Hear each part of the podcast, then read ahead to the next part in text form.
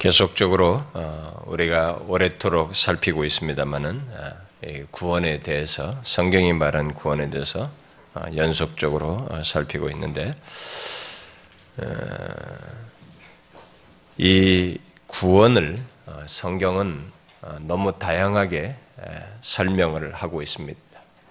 구원을 우리가 다시 태어나는 거듭남으로도 말을 하고 또 우리들이 회개하여 어, 믿는 것으로도 말을 하고 또 우리를 어, 의롭다 하심으로도 말을 하고 또 거룩하게 변화되는 것으로도 어, 말을 합니다.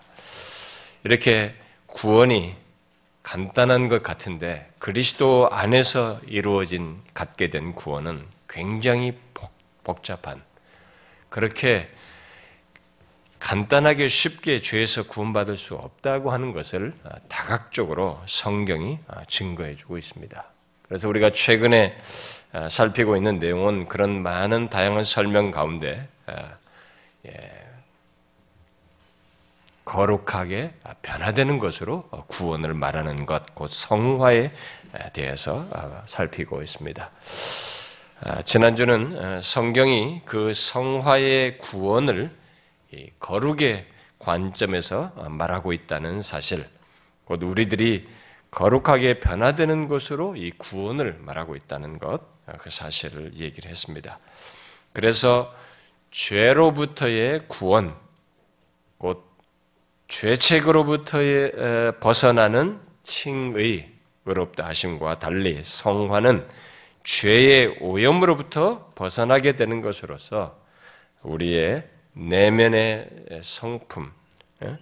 어떤 이런 것과 인격, 사고 이런 것뿐만 아니라 우리의 외면, 곧 말과 행동과 삶이 거룩해지는 것을 말한다고 했습니다. 아, 이때의 거룩은 도덕적으로 괜찮은 사람이 되는 것 정도를 말하는 것이 아니라고 했습니다.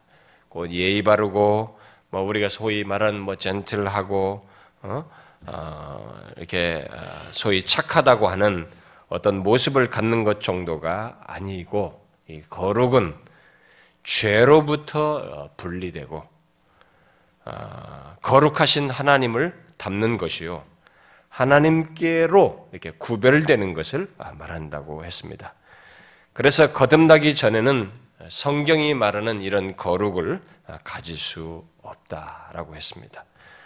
물론 그렇다고 해서 이 거룩이라고 하는 것이 어, 전적으로 이제 하나님과 관련되기 때문에 뭐 하나님에 의해서만 얻는다는 얘기는 아닙니다. 이미 여러분 지난 시간에 얘기했죠. 성화는 실천적으로 보면은 어, 주로 어, 성, 성화를 주도하시는 분은 성령 하나님이세요. 성경에 보면. 근데 성령 하나님이신데 성경은 놀랍게도 성부 하나님도 그리고 또 성자 하나님도 모두 우리의 성화에 관련되어 계신다고 하는 증거를 볼 수가 있습니다. 근데 그런 증거는 그냥 우리들에게 논리로 얘기하는 것이 아니고 실제로 그 내용이 있다는 것입니다. 그러니까 우리를 놓고 보면은 자꾸 우리 중심적으로 보면 이 이런 뭐 성경의 기록들이 성경이 말하는 이 사실들이 별것 아니지만은 거꾸로 반대로 하나님의 시각에서 보면 그리고 우리가 죄 중에 태어나서 이렇게 유한한 인간이란 말. 그리고 여러분과 저 같은 나야 뭐 유일한 존재지만 이 세상에서 사람들 놓고 보면 우리는 흔해 빠진 인간들입니다. 어디서 누가 죽어도 이게 죽은지 모르죠. 그렇게 흔한 그런 존재들이에요. 더욱이 죄인입니다. 그런데 그런 우리 죄인들을 성부, 성자, 성령, 삼위 하나님이 다 관여해 계신다고 말하고 있는 것이 굉장히 놀랍다고 했습니다. 그런데 이 성화는 그렇게 성부, 성자, 성령, 삼위 하나님이 관여해서 관여되어 있는 것인데 그렇다고 전적으로 하나님에 의한 역사인 것만은 아니라고 했죠. 성화는 하나님의 역사이면서 또한 우리의 역할과 책임이 포함되어 있는 그런 구원의 내용이다라고 했습니다. 자, 성화에 대한 이런 어, 개관적인 설명을 어, 이제 앞서서 했는데 그런 내용들을 염두에 두고 이제 이 같은 성화가 구체적으로 우리에게 어떻게 있게 되는지를 하나씩 살펴보도록 어, 하겠습니다. 우리의 구원 여정, 어, 예수를 믿고 나서부터 죽을 때까지 이 모든 구원의 여정, 소위 신자로서의 사는 삶과 관련해서 정확히 알아야 할 중요한 사실들이 다 이제 우리는 체계적으로 하나씩 하나씩 살피게 되는데 그 내용들이 다 이제 성화의 내용입니다. 자, 이 시간은 어, 그런 내용들을 이제 시작을 내용을 하나씩 살피는 가운데 제일 먼저 어, 본문에서 오늘 본문에서 말하는 한 가지 중요한 사실을 아, 살펴보려고 합니다. 그것은 우리의 성화의 근거입니다. 아, 우리는 이미 지난 시간에 우리의 성화에 성부, 성자, 성령, 삼위 하나님이 다 관여해 계신다는 사실을 간단히 보았습니다. 그런데 이제 여기서 제기되는 질문은 분명히 우리가 부패한 본성을 가진 자들입니다. 부패한 본성을 가진 죄인인 우리들에게 거룩이라고 하는 것, 인간이 만들어낼 수 있는 그런 거룩이 아니잖아요. 아, 지난 시간에 말한 것처럼. 근데 이런 어, 거룩이라는 것이 구체적으로 어떻게 있게 되고 그래서 결국 성화되는가 하는 것입니다. 어? 도대체 이 거룩이라고 하는 것이 것이 어떻게 구체적으로 시작되며 이게 가능하게 되는가라는 것입니다. 어, 여러분 한번 생각해 보십시오. 음, 이제 예, 실제적으로 우리 자신들을 솔직하게 생각해 봐야 됩니다. 우리는 죄 중에 태어났습니다. 죄 중에 태어나서 죄로 오염된 존재들입니다. 그래서 누가 가르쳐 주지 않아도 어려서부터 우리는 죄를 드러냅니다. 그 죄성을 드러낸 것이죠. 아, 그런 본성을 가진 존재들이에요. 그런데 그런 조건에서 어떻게, 아니, 무슨 근거로 우리들이 거룩하게 되며 소위 하나님의 거룩, 하나님 편으로 어, 하나님을 닮는 뭐 이런 것들이 가능하게 가능할 수 있느냐라는 것입니다. 그에 대해서 우리가 먼저 읽었던 고린도전서 1장 어, 30절 말씀은 아주 간단하게 어, 답을 해주고 있습니다. 그것은 예수는 우리의 거룩합니다 라는 말로 어, 답을 하고 있습니다. 예수는 의로움 뭐 이렇게 여러 가지 하면서 예수는 우리의 거룩함으로 답을 해주고 있습니다. 영어 성경은 이 거룩함을 성화로 번역을 했습니다. 예수는 우리의 성화다. 이렇게 말을 한 거죠. 이것이 어, 죄인인 우리의 성화, 거룩에 대한 일차적인 성경의 답이에요. 자, 그러면 좀 더 구체적으로 생각해 봅시다. 왜 예수 그리스도가 우리의 성화요, 거룩이라는 것인가? 아, 우리가 이 구원에 대해서 상세히 성, 살피면서 성경이 구원을 이렇게 상당히 복, 다양하게 말하고 있는 것을 우리가 따라가야 되는 것입니다. 아, 너무 복잡합니다. 너무 사변적입니다. 너무 이론적인, 아니에요. 이론적이지 않습니다. 성경이 이렇게 장황하게 설명해야만이 우리의 구원을 설명이 가능하기 때문에 얘기하는 겁니다. 사람들은 이렇게 생각을 하고 싶어 하지 않는 것입니다. 그냥 구원, 아, 예수 믿어서 구원받는 것이고, 그지 그냥 예수 믿겠다고 내가 고백했고, 예수님께서 나의 구주가 되시고, 그분이 나의 삶을 인도하시고, 이제 천국을 데려가는, 이렇게 간단하게 생각하고 싶어 하는 것입니다. 그러니까, 그러다 보니까 맹종적으로 신앙생활을 자꾸 하려고 하는 것입니다. 그리고 자꾸 담, 간단하게, 그러다 보니까 구체성이 떨어져요. 삶의 변화들이 획일화되어 있어요. 구체적으로 인격적인 교통들이 없는 것입니다. 성경이 이렇게 상세하게 말했을 때는 다 이유가 있는 것입니다. 그래서 이 왜 우리의 구원을 설명하는데 이 구원의 한 내용으로 표현 국면으로서 말하는 이 성화, 이 거룩함을 이 얘기를 하는데 이 설명을 이런 식으로 얘기를 하는 거죠. 그냥 우리가 성화하면 내가 이제부터는 의롭다움을 받고 난 뒤로부터는 내가 이제부터 하는 것이다. 이렇게만 생각을 했는데 성, 성경은 그렇게 말하고 있지 않습니다. 성경은 예수는 우리의 거룩합니다. 예수가 우리의 성화이다. 이렇게 말하고 있는 것입니다. 자, 그러면 왜 예수 그리스도가 우리의 성화요 거룩이라는 것입니까? 그것은 앞으로 상세히 살피겠습니다만은 부패한 죄인에게 거룩이 가능하고 또 어, 있게 되는 그 시작이 바로 그리스도와의 연합 속에서 있기 때문에 그래요. 그것을 가장 잘 말해주는 곳이 우리가 읽었던 그 로마서 두 번째 읽었던 6장의 말씀입니다. 로마서 6장은 우리의 거룩 또는 성화가 바로 그리스도와의 연합에 의해서 있게 되고 지속할 수 있는 근거가 된다는 것을 명확히 말해주고 있습니다. 우리는 여기서 또 질문을 하게 됩니다. 그것은 분명히 부패한 죄인인 우리들이에요. 그런 실체예요. 그런 우리들인데 도대체 그런 우리가 그리스도와의 연합 속에서 어떤 일이 있기에 도대체 어떤 일이 있어서 그렇게 부패한 우리들이 우리들이 거룩하게 된다는 것인가? 우리에게 거룩이 가능하게 되고 거룩이 있게 된다는 것인가 하는 얘기입니다. 다시 말해서 우리의 거룩이 어떻게 그리스도와의 연합 속에서 있게 되느냐라는 것입니다. 그것은 일차적으로 예수 그리스도께서 부패한 죄인인 우리를 거룩하게 하기 위해서 고린도전서 1장 그 30절 어, 말씀대로 표현을 하게 되면 우리의 거룩함이 되시기 위해서 먼저 자기 자신 안에서 성화 또는 거룩을 이루어 우리에게 갖게 하심으로써입니다. 지금 제가 말하는 설명을 여러분들이 잘 이해하셔야 됩니다. 우리는 우리의 거룩이 우리 우리의 거룩이 있게 우리에게 있게 되고 그것이 가능하게 된 이 사실을 정확히 이해를 하셔야 됩니다. 아, 성경이 이런 사실을 설명하고 있기 때문에 어떤 사람에게 아니 나면서부터 죄인이고 부패한 인간인데 그 사람에게 거룩이 있게 된 것이 아 예수 믿으면 저절로 있게 된다 이렇게 단순하게 설명을 하질 않아요. 어마어마한 내용이 있는 것입니다. 거기는 어떤 실체가 또 있는 것이에요. 분명한 무엇이 있어서 그렇게 된 것이지 그냥 저절로 되는 것이 아닙니다. 그래서 우리들이 만든 문화가 예수 믿는 것, 신자 된 것을 너도 신자, 나도 신자, 대충 신자 이렇게 하면서 가볍게 여길지 몰라도 성경이 말하는 그리스도인 된 것, 신자 된 것, 구원받은 것은 어마어마한 배경을 담고 있다는 것을 이렇게 장황하게 다각적으로 성경이 말을 하고 있는 것입니다.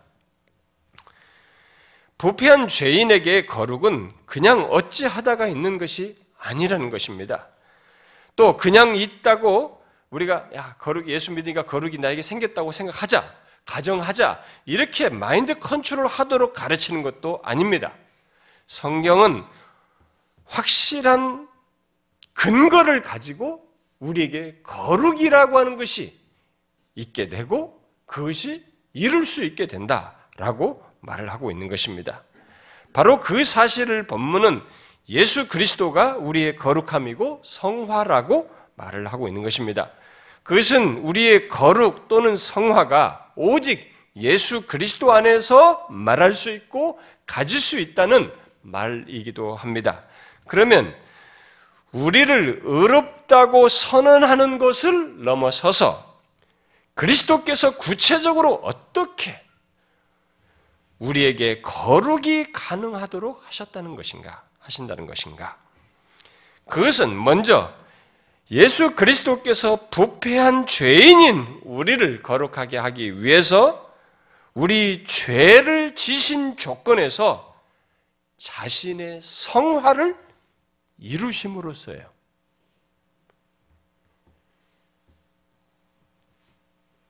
그리스도께서 먼저 우리의 죄를 지심으로써 자신의 성화를 이루심으로써 우리에게 성화가 거룩이 가능하게 하신다는 것, 하셨다는 것입니다. 우리의 성화를 위해서는 우리의 죄를 지신, 담당하신 그리스도께서 성화를 완성하시는 일이 먼저 있어야만 하는 것입니다. 우리는 일찍이 그리스도와의 연합에 대해서 살피면서 우리의 구원의 모든 국면들, 곧 구원, 구원의 적용으로 말하는 것들, 뭐 거듭남이든 무슨 뭐 회심이든 칭이든 뭐든 간에 아, 성화든 이 모든 것들이 다 그리스도께서 죽으시고 부활하심으로써 이루신 것들이라고 그랬어요. 이미 그리스도께서 이루신 것들을 우리에게 연합 속에서 성령을 통해서 갖게 하신 것이 거듭남이고 이렇게 무엇이고 무엇이고 국면 거듭남 성 구원의 국면들이다라고 말을 한 것입니다. 그러니까 우리들이 구원으로 말하는 모든 것들은 사실상 그리스도께서 십자가와 부활을 통해서 다 이루신 것을 성령께서 우리에게 적용하여 갖도록 하신 것들이라는 얘기입니다. 우리들이 지금 살피고 있는 성화도 같은 것이에요. 이 성화도 바로 그렇게 그리스도께서 이루신 것을 적용하여 갖게 하는 내용인 것입니다. 1차적으로는요. 그래서 오늘 본문에서 예수 그리스도가 우리의 의로움이면서 우리의 칭의가 되기도 하면서 우리의 의롭담을 얻게 하는 것이기도 하면서 또한 동시에 거룩함, 곧 성화라고 말하는 것은 바로 그 사실을 말해주고 있는 것입니다. 그렇습니다. 예수 그리스도는 우리의 의로움을 위해서 죽으셨을 뿐만 아니라 죽으시고 부활하셨을 뿐만 아니라 또한 우리의 거룩함을 위해서도 죽으시고 부활하신 것입니다. 오늘 우리가 함께 읽은 로마서 6장은 바로 이 사실을 구체적으로 말해주고 있습니다. 지금부터 살피게 될 성화를 이해하기 위해서는 오늘 얘기하는 것, 또 다음 시간도 연결해서 얘기했습니다만, 이 내용을 여러분들이 먼저 정확하게 아셔야 합니다. 이것을 정확하게 알지 못하면 우리는 성화가 왜곡돼요.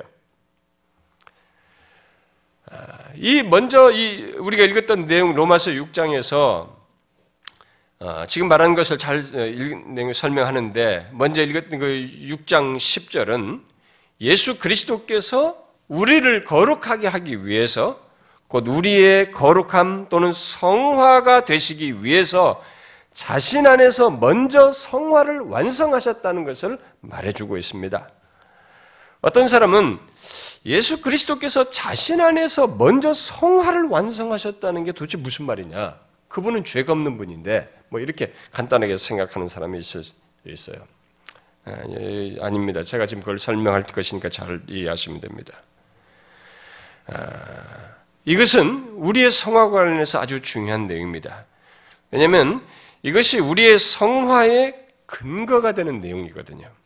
잘 보시면 어, 우리가 읽었던 로마서 6장 11절 이하는 11절 이하의 그 내용은 14절까지 읽었는데요. 그 11절 이하의 내용은 우리의 성화에 대해서 말하는 거예요. 우리에게 명령어로 말해요. 너희들이 이렇게 해라 저렇게 해라. 우리에게 명령어로 말하고 있습니다.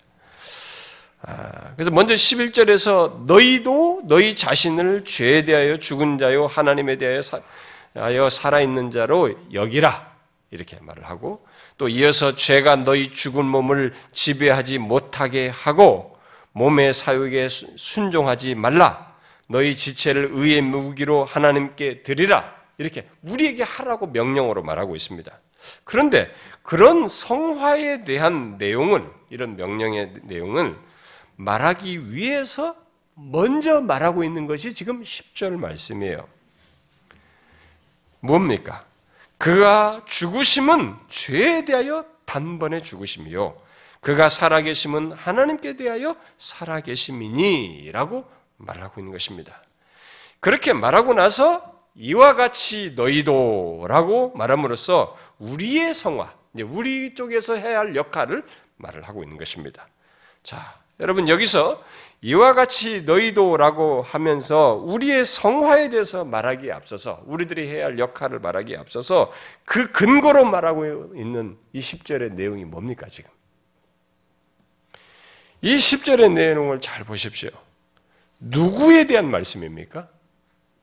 바로 예수 그리스도에 대한 내용이에요. 결국 그리스도께서 성화를 이루신 것을 말하고 있는 것입니다. 그러니까 그리스도께서 죄에 대하여 죽으셨고 하나님께 대하여 사신 것이 있었음을 말하고 있는 것입니다. 이 말은 그리스도께서 살아나시기 전에는 그 부활하시기 전에는 죄에 대하여 죽지 않고 오히려 죄에 대하여 살으셨다는 것을 전제하고 있는 것입니다. 죄에 대하여 살았다는 말은 무슨 말이겠어요? 죄에 죄로 말미암아서 그 구절에서도 말을 하다시피 죄에 대해 살았다는 것은 죄로 인하여 있게 되는 사망이 그를 주장할 수 있다는 얘기입니다. 그러니까 그가 다시 부활하기 전에는 살아나시기 전에는 죄에 대하여 살으셨어요. 다시 말해서 사망이 그를 주장할 수 있었던 것입니다. 왜요? 부활하기 전에는 예수 그리스도께서 우리 십자가에 달려서서 우리의 죄를 짊어지셨어요. 죄를 지심으로써 바로 그 상태, 죄에 대하여 살으셔서 사망이 그를 주장할 수 있는 상태에 있었던 것입니다. 그런데 거기서 끝났으면 모든 게 끝인데 거기서 부활하심으로써 하나님께 대하여 살아 계시는 현재적인 삶을 이 현재 시제로 말하는 거죠. 현재적인 삶을 갖게 되셨다는 것입니다. 본문 11절은 바로 그 근, 그 부활로 인해서 부활로 인해서 있게 되는 이 변화, 그 죄에 대하여 죽고 하나님께 대하여 사는 삶을 동일하게 이제 우리 그리스도인들의 삶으로 연결해서 말을 하고 있는 것입니다. 11절에 이와 같이라는 말은 우리의 성화가 바로 그리스도께서 완성한 10절에서 말하는 그 그리스도께서 완성한 성화에 근거한 것임을 말해주고 있는 것입니다. 또 예수 그리스도께서는 이 성화의 성취를 십자가에 달려, 달려, 달리시기 전에 드린 어, 요한복음 17장이 그 십자가에 달려 죽으시기 전에 드렸던 제사장적인 기도인데요. 그 요한복음 17장의 제사장적인 기도에서 미리 말씀하시기도 했어요. 이렇게 기도하셨죠. 이렇게 말씀하셨습니다. 또 그들을 위하여 내가 나를 거룩하게 하오니 그랬어요. 내가 그들을 위하여 나를 거룩하게 한다고 말씀하셨어요. 예수 그리스도께서는 그렇게 우리의 성화를 위해서 먼저 자신의 성화를 말씀하셨고 결국 그것을 이루신 것입니다. 바로 우리의 죄를 짊어진 자신을 거룩하게 하는 일을 하심으로써 완성 성화를 완성하신 것이죠. 여러분도 알다시피 예수 그리스도는 죄성을 지니고 계시지 않기 때문에 성화될 필요가 없어요. 응? 필요가 없으셨습니다. 그런데도 성화, 곧 죄에 대하여 죽으시고 하나님께 대하여 살으시는 일이 있게 되신 것은 우리의 죄를 담당하사 죄로 인한 형벌을 받고 사망이 그를 다스리는 상태에 놓이셨기에 그 상태로부터 거룩하게 되는 일, 그 성화가 있게 된 것입니다. 있어야만 했던 것이죠. 여기서 그리스도의 성화와 관련해서 중요한 것은 그래서 부활이에요. 이 부활이 중요한 것입니다. 바로 부활을 통해서 죄에 대하여 죽은 것을 넘어서서 하나님께 대하여 살아계심, 곧 성화를 완성하는 일을 하신 것입니다. 바로 오늘 본문 로마서 6장 10절은 그리스도께서 죄에 대하여 죽고 부활을 통해서 하나님께 대하여 살아계심을 말함으로써 그리스도의 성화의 결정적인 내용으로 그분의 부활을 말하고 있는 것입니다.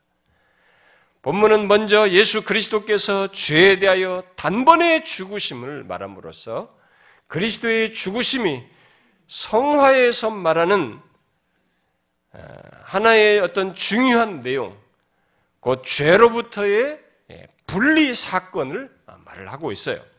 그러니까 그리스도께서 어, 죄로 인해서 어, 죄에 대하여 죽으심으로써 그는 더 이상 죄와 상관이 없으시게 되었다는 것을 말을 하고 있습니다.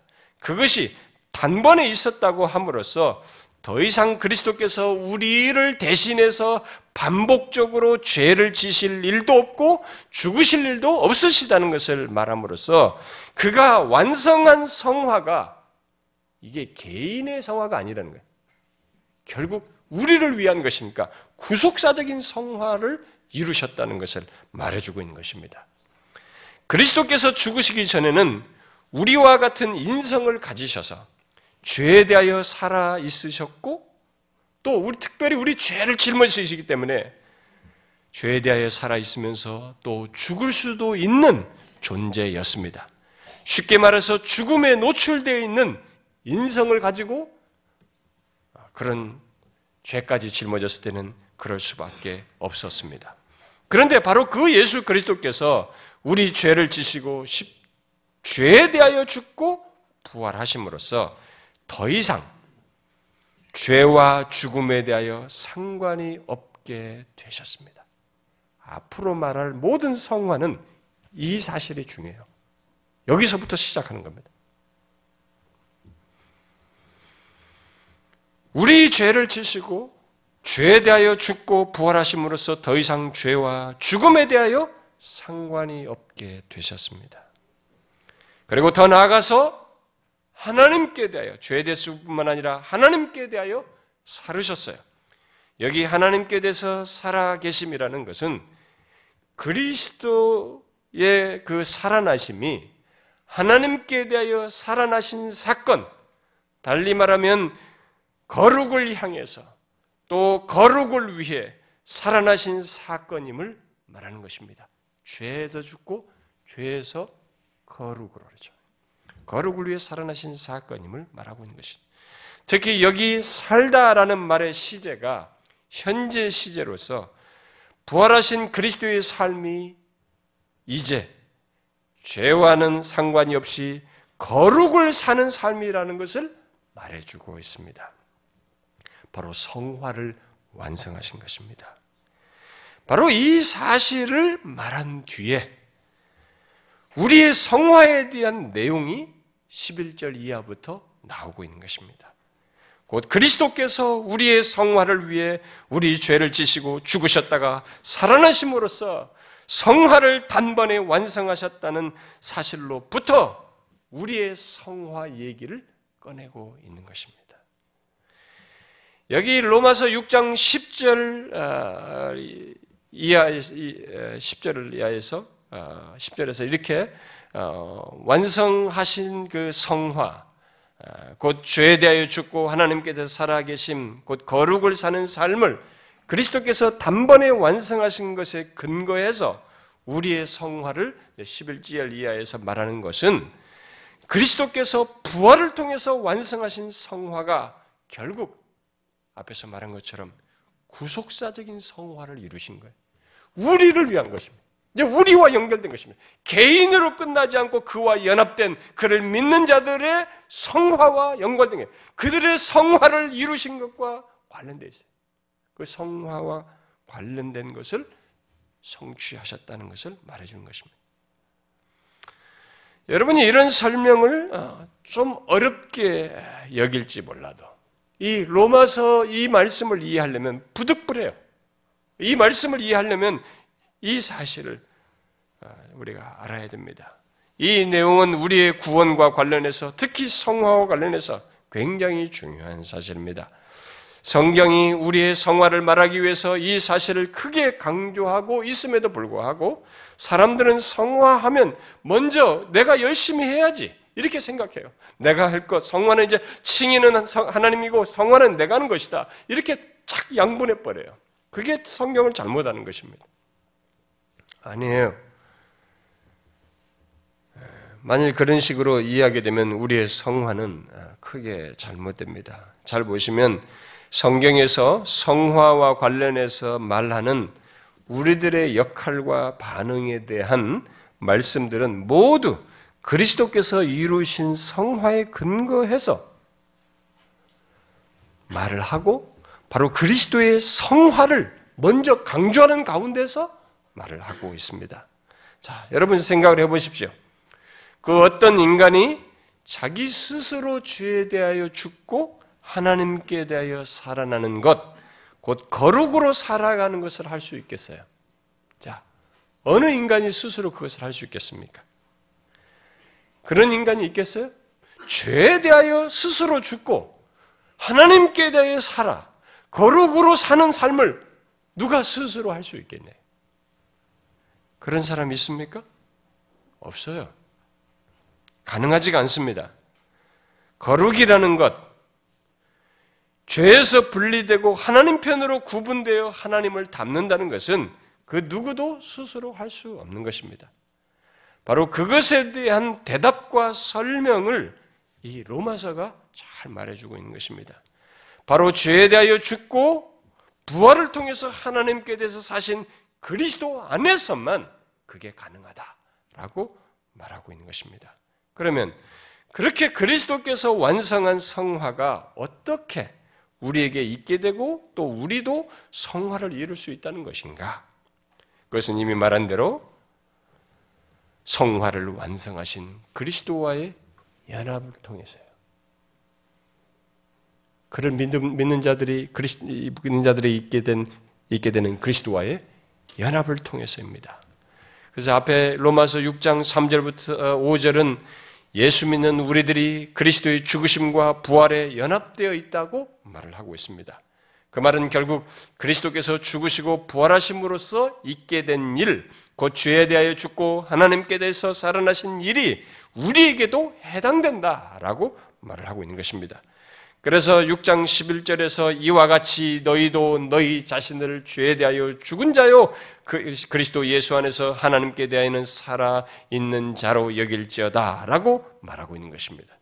그리고 계속되는 내용에서 바울은 그리스도와의 연합 속에서 우리들 또한 죄에 대하여 죽고 하나님께 대하여 살아있는 자가 되었으므로 이제는 이제는 우리 몸을 죄가 아닌 의에 복종시켜서 거룩 또는 성화를 이루라고 말을 하고 있습니다. 여러분이 뒤에 한번 19절을 보십시오. 19절을. 한번 읽어봐요. 19절은 같이 한번 읽어봅시다. 19절 시작. 너희 육신이 연약함으로 내가 사람의 예대로 말하노니 전에 너희가 너희 지체를 부정과 불법에 내주어 불법에 이른 것 같이 이제는 너희 지체를 의에게 종으로 내주어 거룩함에 이르라. 이제는 너희 지체를 너희 몸을 의에게 종으로 내주어 거룩함에 이르라. 이렇게 말을 하고 있는 것입니다. 성화를 완성한 그리스도와의 연합한 자들에게 앞에서부터 6장 전반부에서 말했던 조건이죠. 그 연합한 자들에게 이제 그리스도와 연합된 것을 믿고 그러면 이제부터는 그것만 믿고 그분만 바라봐라. 이제 너희들은 그리스도와 연합했으니까 이거 엄청난 일이다. 다 됐다. 이거 누구나 못 끊는다. 그러니 이제부터는 아, 그것만 믿고 그리스도만을 바라봐라. 이렇게 말하지 않아요. 그렇게 주님을 바라보고 있으면 너희들이 거룩하게 되고 성화된다. 그게 아닙니다. 성화를 완성한 그리스도와 연합한 자들에게 그의 그분의 성화에 근거해서 뒤에서 말하는 내용은 이제는 너희 지체를 의에게 종으로 내주어 거룩함을 이루라. 이제는 너희들이 거룩함을 이루어야 된다. 이렇게 말하고 있습니다. 여기 로마서 6장은 우리의 성화와 관련된 말을 그리스도께서 완성하신 성화에 근거해서 그리고 바로 그 예수 그리스도와의 연합에 근거해서 모든 내용을 전개하고 있습니다. 여러분 자신의 성화와 관련해서 이 사실을 아시고 있습니까? 여러분들의 성화의 문제에 대해서 여러분들에게 생겨나는 거룩에 대한 이런 모든 내용들과 관련해서 여러분들은 이 사실을 알고 있습니까? 그리고 이 사실을 여러분들의 성화와 관련해서 항상 기억하고 있습니까? 이것을 기억하지 않고 성화를 어, 생각하고 거룩을 생각하게 되면 우리는 계속 좌절해요. 계속 내 기준, 내 외적인 기준 가지고 모든 것을 얘기하다가 말아버려요. 우리는 그리스도의 죽으심과 연합하여 죄에 대하여 죽었고, 동시에 그리스도의 부활하심과 연합하여 하나님께 대해 살아난 자, 곧 거룩으로 사는 자가 되었습니다. 그래서 감히 거룩이 우리에게 있게 되고 거룩하신 하나님을 담는 것 또는 그리스도의 형상을 담는 일이 있게 되는 것입니다. 곧 우리 또한 죄와 구분되는 데서 출발하여 거룩을 이루는 또는 성화를 갖고 이룰 수 있는 일이 있게 된다는 것입니다. 이 거룩 또는 성화는 이 세상 사람이 말하는 윤리 도덕과는 분명히 다른 것입니다. 분명히 구별되는 것이에요. 우리들의 삶에서 도덕적이고 윤리적인 것이 부가적으로 있지만 그 수준의 것을 얘기하는 게 아니에요. 거룩, 여기서 말한 거룩 성화는 우리들이 만들어낼 수 있는 성질의 것이 아니라 그리스도께서 이루신 것에 근거한 것으로서 하나님의 거룩이에요. 하나님을 담는 거룩입니다. 성질이 달라요. 그것이 외적으로 드러나는 것 중에 사람들과의 관계 뭐 이런 것 속에서 도덕적 윤리적인 것으로 나타나는 현상이 부가적으로 있을 수 있을 뿐이에요. 그리스도께서 우리의 죄를 지시고 죄에 대하여 죽으시고 부활하심으로써 이루신 그 거룩을 우리들이 갖게 되는 것입니다. 결국 그리스도의 부활을 통해서 완성한 거룩을 신자들이 갖게 되는 것이고 그것을 이루게 되는 것입니다. 우리들이 바로 그 그리스도와 연합하여 거룩을 이룰 수 있게 되는 것이죠.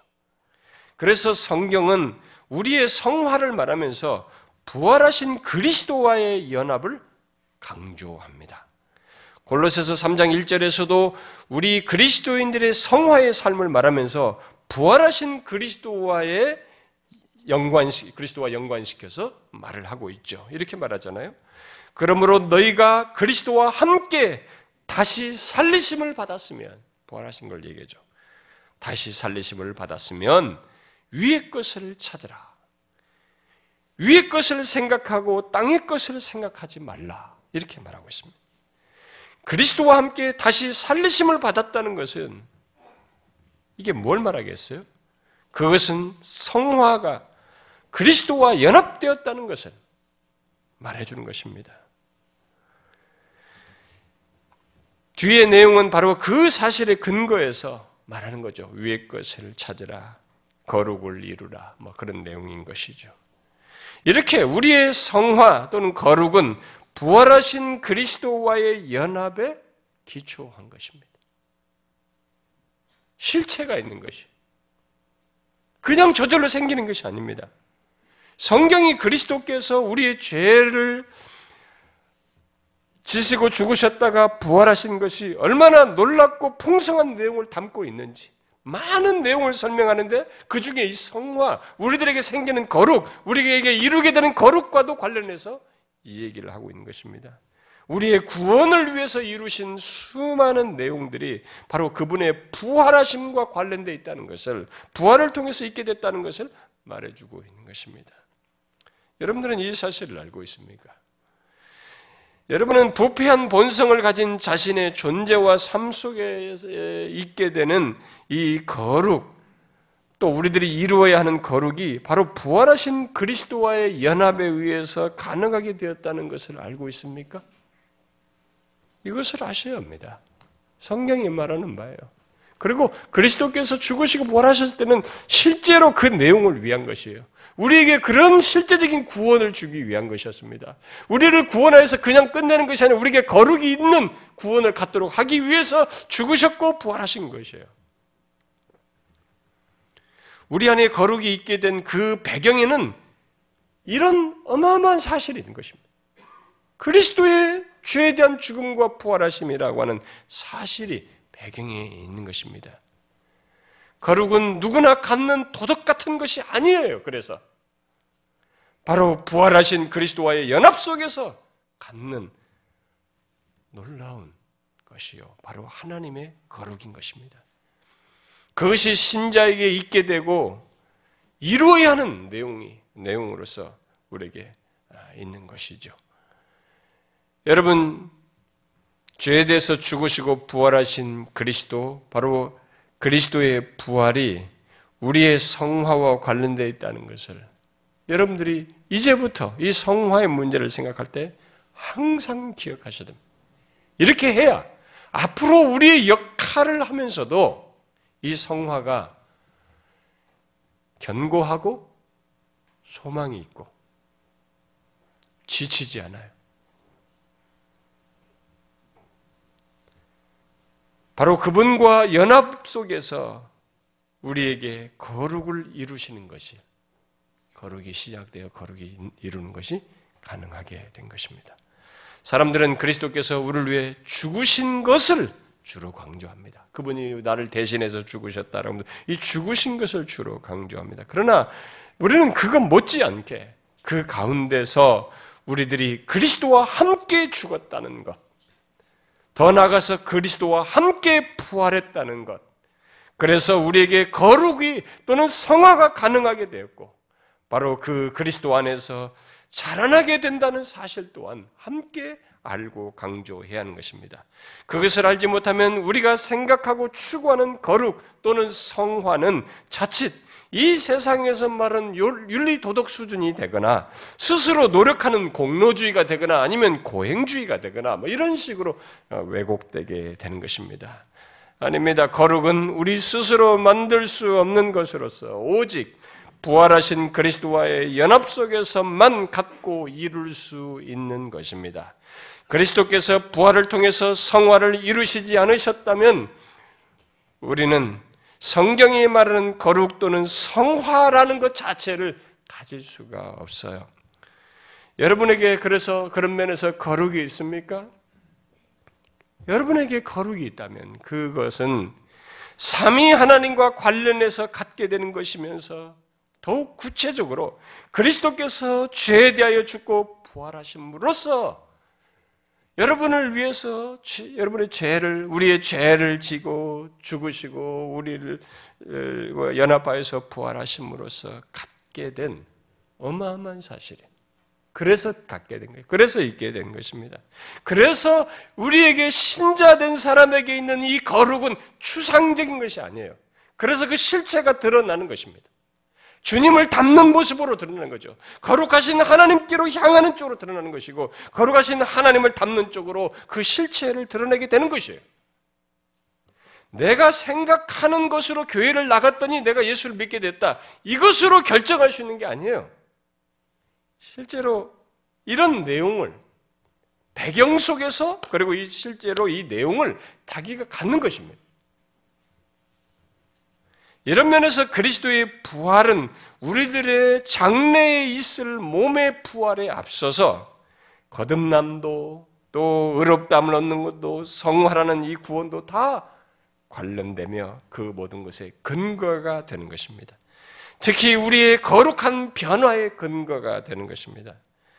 그래서 우리의 성화는 놀랍게도 그리스도께서 죽으셨다가 부활하신 역사적인 사실 또 구체적인 구원 행위로 말미암아서 갖게 된 것이 관련된 것입니다. 그래서 그리스도와 연합한 자는 반드시 거룩을 갖게 됩니다. 거룩한 변화를 갖게 되어 반드시 성화라는 과정을 성화라는 실제 내용을 갖게 되는 것입니다. 부활하신 그리스도와 연합되어 있고 그와 연합되어서 연합된 사람이라면 그들의 삶에 있어서 신자는 반드시 그 신자는 이 사실을 이 거룩이라고 하는 것을 자신의 존재와 삶 속에서 드러내게 됩니다. 어떤 식으로도 드러내요.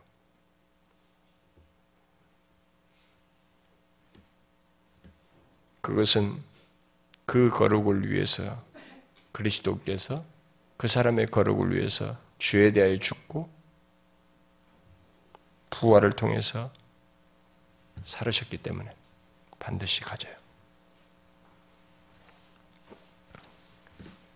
그래서 여러분에게 거룩이 있으면 이 배경이 그리스도의 부활이 있는 것입니다. 성부, 성자, 성령, 삼위 하나님이 연관될 뿐만 아니라 그리스도께서 내 죄에 지시고 죄에 대해 죽고 살아나신 부활이 있는 것입니다. 그래서 성화는 견고한 것이 신자들의 성화는 견고한 근거 위에서 있게 되는 것입니다.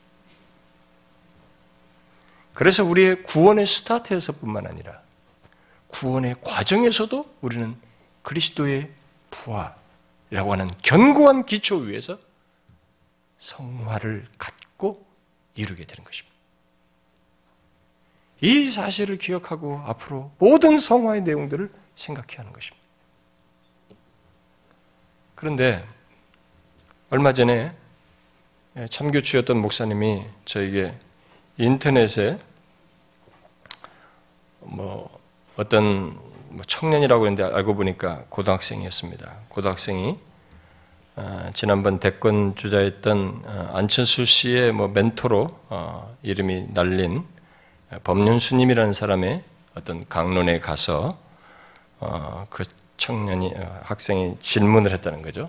기독 학생인데 질문했는 그 내용인데 법륜순이 거기서 대답을 했는데 완전히 분위기가 뭐 성경을 가지고 막이 얘기를 스님이 성경을 가지고 이 얘기를 하면서 분위기가 완전히 묘해졌다고 한번 그걸 좀 보라고 저한테 얘기를 해서 뭐 제가 워낙 인터넷을 모르니까 뭐 보지도 않고 그러니까 우리 사역자한테 그 영상을 한번 볼 수 있느냐고 하더니만은 아 뭐 거기에 그 내용이 그대로 화면도 있지만 녹취된 게 있다고 그래서 그 녹취본만 제가 받아서 음, 읽어보았습니다. 어떤 자리에서 그런 내용이 나왔는지는 잘 모르겠습니다만은 저는 쭉 읽어보니 뭐 그저 이 시대의 유행을 맞춘 그저 사람들의 인기에 영합한 포스트 모더니티를 그냥 늘어놓은 것에 지나지 않는 것처럼 보였어요. 아, 예, 뭐 근데 그 내용 속에 하나 탁 인상 깊은 것이 하나 있었습니다. 그게 이 부활과 관련된 멘트가 잠깐 있었어요. 아, 제가 이제 그 내용을 잠깐 마지막으로 좀 인용을 하고 싶은데요. 그 내용을 위해서 뭐 이 사람이 얘기했던 걸 좀 앞에 부분도 좀 설명을 하면서 좀 아, 설명을 해주면 참 좋겠는데요. 뭐 대충 얘기를 하겠습니다. 아, 그가 부활에 대해서 말한 것이 있어서 이 배경을 조금 어쩌면 알 필요가 있는데요. 음, 이 학, 에, 갑자기 이 내용이 뭐 녹취된 내용에는 법륜스님이 얘기했습니다. 뭐 길거리에서 예수 천국 불신 지옥 편말을 들고 종교를 강요하는 분들을 보면 눈살이 찌푸려지지요. 교회 안 나가면 폭삭 망할 것처럼 협박하는 것 같다 불편하기도 합니다. 예수님이 이 땅에 오신다면 정말 어떻게 말하고 행동하실까요? 예수님을 믿으면 천국을 가고 안 믿으면 정말 지옥을 가는 걸까요? 이런 논지를 벌써 이제 기독교에서 있는 예, 문제가 되는 이런 논지를 이제 스님이 아마 제기를 했는지 누가 제기했는지 하여튼 그렇게 했어요. 그러자 이제 질문자가 아, 얘기를 한 겁니다. 아, 뭐라고 질문자가 말하냐면 고등학교에 기숙사 생활을 하고 있습니다. 저희 집안은 술과 악연이 많아서 부모님 두 분 다 술 때문에 일찍 돌아가셨어요. 가까이 있는 사람들의 죽음을 보면서 어린 나이에 죽으면 어떻게 될까 하는 생각을 참 많이 했었고 그 해답을 신앙에서 찾았어요. 주위에 교회 다니는 분도 없었지만 아, 그런 해답을 찾기 위해 초등학교 2학년 때부터 제 발로 걸어 들어가서 교회를 다녔어요. 아, 교회 학교에서 공부를 하면서 교회 다니면 천국 가고 안 다니면 지옥 간다는 목사님 말씀을 철석같이 믿어왔습니다. 제가 다니는 교회는 엄청 보수적인 복음주의 교회였거든요. 중학생이 되어 교회 다니는 것이 귀찮아서 늦잠 자서 안 갈 때도 항상 교회 안 나가면 지옥 간다는 말을 들어왔어요. 그런데 고등학생이 되니까 예수 천국 불신 지옥 그런 가르침들이 너무나 혐오스러워요. 기독교인으로서 다른 종교를 믿는 사람들도 제가 어떻게 사랑해야 될까요? 이렇게 아, 질문자가 물었어요. 고등학생이라는 거죠. 그러자 법륜스님이 말했습니다. 기독교인이라는 것이 기독교인이라는 것의 정의가 무엇인가요? 그러자 질문자가 이제 아마 고등학생이 대답을 했어요. 예수님의 희생하심을 믿고 그 가르침을 따르려고 노력하는 사람입니다. 이게 이제 이 학생의 대답이 오늘 오늘날 기독교에 대한 뭐 이해를 잘 보여주는 거죠. 도덕주의적인 기독교를 벌써 표현을 한 것인데, 그러니까 이 학생도 지금 기독교를 제대로 모르고 있는 것이죠. 그러자 법륜수님이 이제 말을 했습니다. 그렇죠. 어쩌면 이런 대답을 하기 위해서 먼저 방송 전에 미리 질문자와 보통 문답하고 이게 한 번씩 체크를 하기 때문에 미리 어느 정도 질문답을 정리한 상태에서 질문한 것이 아닌가라는 생각이 드는데요. 어쨌든 그는 그 학생이 그 대답을 하자 법륜스님은 맞장구를 치면서 2000년 전에 예수님께서 이 땅에 오셨지요. 예수님께서 광야에서 40일간 금식 기도가 끝날 때 성령이 비둘기 같은 형체로 그에 위해 강림하더니 하늘로부터 소리가 나기를 너는 내 사랑하는 아들이니라 하는 하나님의 음성을 들었지요. 벌써 성경을 인용하니까 와 굉장해 보입니다.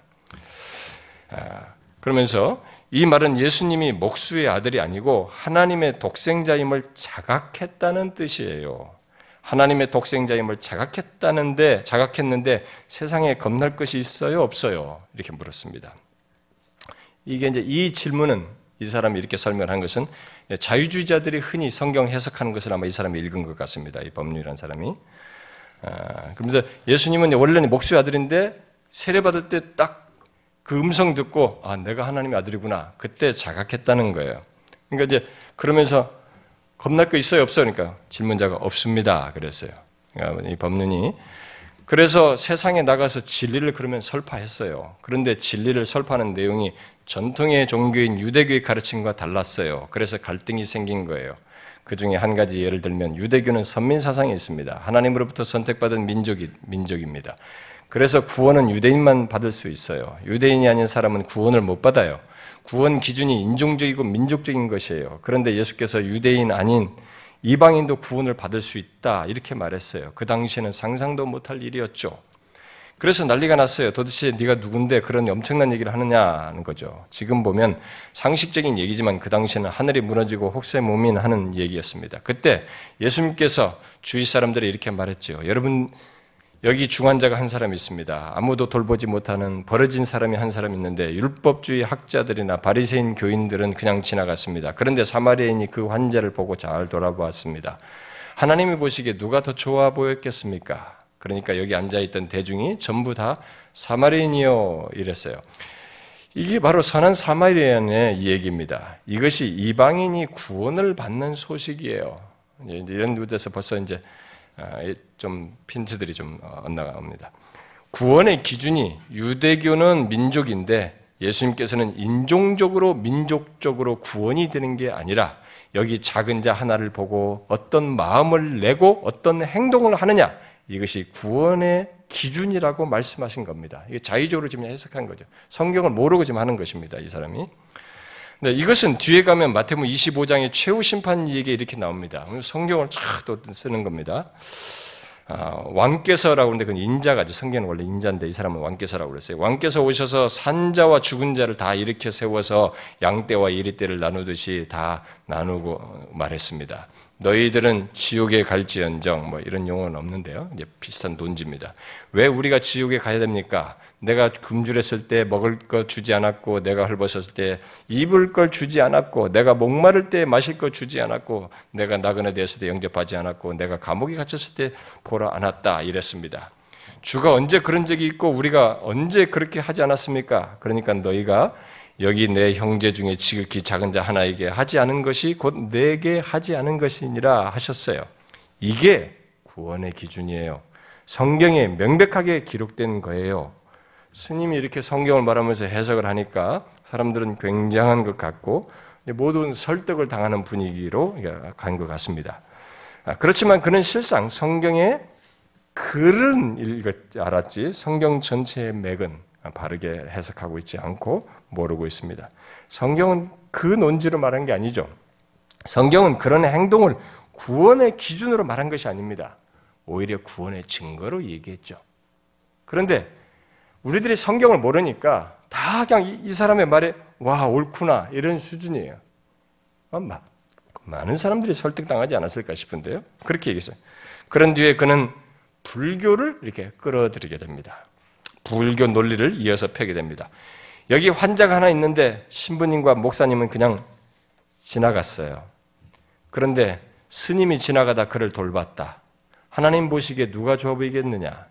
똑같이 적용이 됩니다. 왜 스님이 여기서 사마리아인이 됩니까? 졸지에 스님이 선한 사마리아인이 돼버렸어요. 우리가 예수님의 근본 정신으로 돌아간다면 구원이 교회 안에 있다 하는 것은 유대교 논리, 논리다. 이렇게 볼 수 있어요.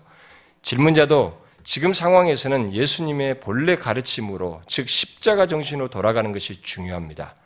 예수님의 사랑이 어느 정도 있느냐? 혹세무민 한다고 자기를 십자가에 매달고 못 박았을 때 저 같으면 이렇게 말했겠어요? 어떻게 말했겠어요? 주여 내가 참고 참았지만 저 두 인간은 지옥에다 집어넣어 주세요. 그랬겠죠? 사람들이 다 웃었다는 겁니다. 그게 솔직한 심정이죠. 그런데 예수님은 주여 저들을 용서하소서 저들은 자기 지은 죄를 모르옵니다. 그랬어요. 지금 우리가 흉내 내려고 해도 안 돼요. 라고 하면서 이런 얘기를 합니다. 제가 말하고자 하는 게 지금 이거예요. 예수의 육신은 십자가에 매달고 죽일 수 있었어도 그의 영혼은 아무 상처도 줄 수가 없었습니다. 이게 부활입니다.